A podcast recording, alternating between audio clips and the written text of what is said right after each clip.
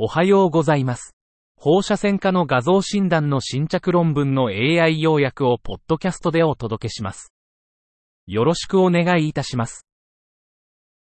論文タイトル、脊椎 MRI における脊柱管狭窄症の評価を最適化するためのディープラーニングによる脳脊髄液流アーチファクト低減。Cerebrospinal fluid flow artifact reduction with deep learning to optimize the evaluation of spinal canal stenosis on spine MRI.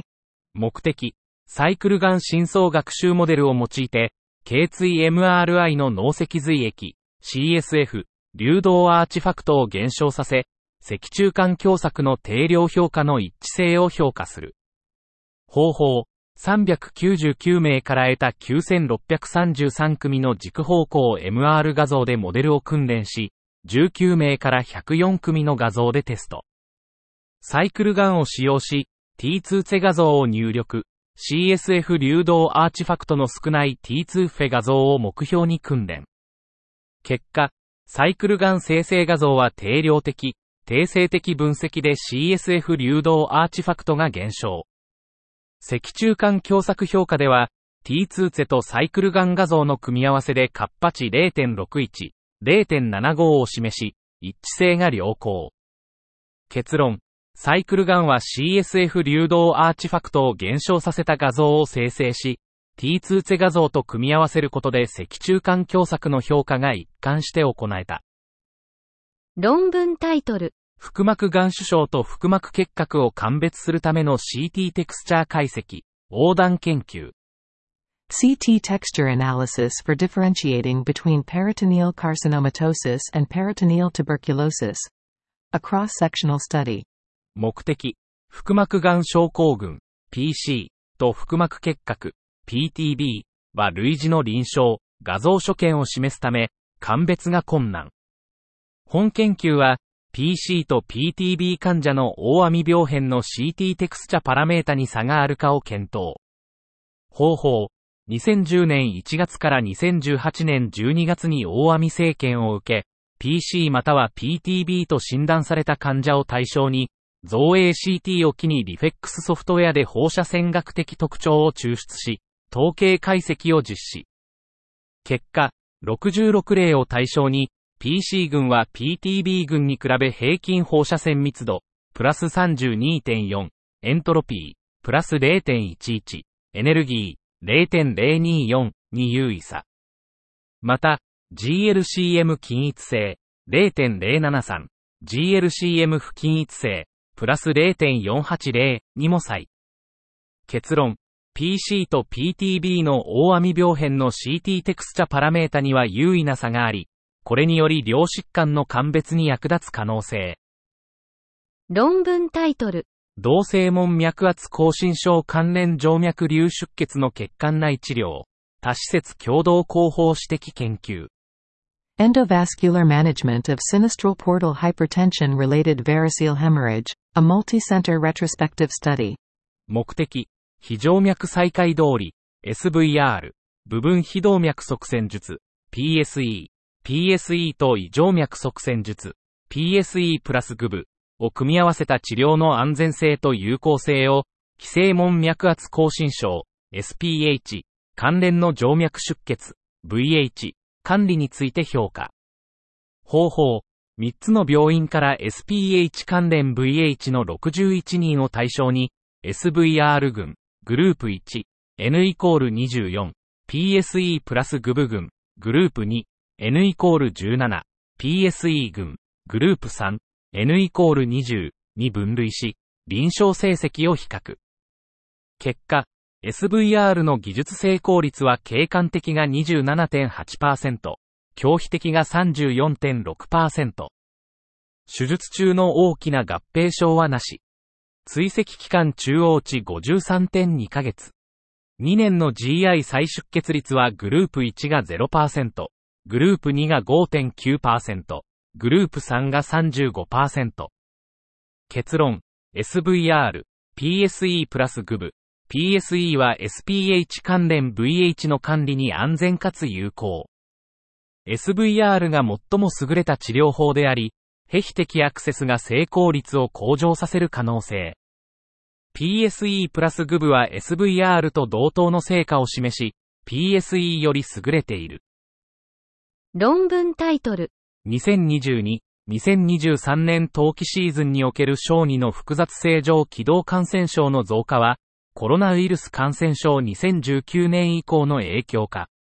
Increase in complicated upper respiratory tract infection in children during the 2022-2023 winter season, a post-coronavirus disease 2019 effect? 2022-2023年冬季における小児上気道感染症の画像診断、MRI、CT の件数と合併勝率が増加。全5年間の同時期と比較し、ストレプトコッカス感染検出率と手術率も上昇。すべて P より小さい0.05。2020、2021年のパンデミック初冬季には画像診断件数、合併勝率、ストレプトコッカス検出率、手術率が減少。すべて P より小さい0.05。パンデミック初冬季の減少後、2022、2023年に顕著なリバウンド減少が確認。論文タイトル。頭蓋内動静脈器系、AVM に対する一時血管内側栓術、英国単一施設での経験。Primary endovascular embolization of intracranial arteriovenous malformations, AVM, UK single center experience. 目的、イギリスの施設で行われた脳内動静脈器系、AVM の現代的血管内治療の有効性を、完全閉塞率、関連する合併症、死亡率で分析。方法、2017年1月から2022年6月までに新たに紹介された AVM をレビューし、血管内介入を主治療とした症例を特定。結果、41.1%が血管内介入で治療。68例の追跡調査で、95.6%が完全閉塞を達成。機能低下率は破裂 AVM 群で13.6%非破裂 AVM 群で4.2%。結論、選択基準を明確にする必要があるが、血管内側栓術は適切な患者にとって有望な初期治療法となり得る。論文タイトル。股関節全置換術後の筋肉の脂肪浸潤と身体活動の関連性。Association of physical activity with fatty infiltration of muscles after total hip arthroplasty. 本研究の目的は、下肢筋肉の脂肪浸潤を示す筋肉密度と全腰部人工股関節置換術、THA、後の身体活動、PA、との関連を調査し、術後の高い PA を持つ患者の特徴を特定することである。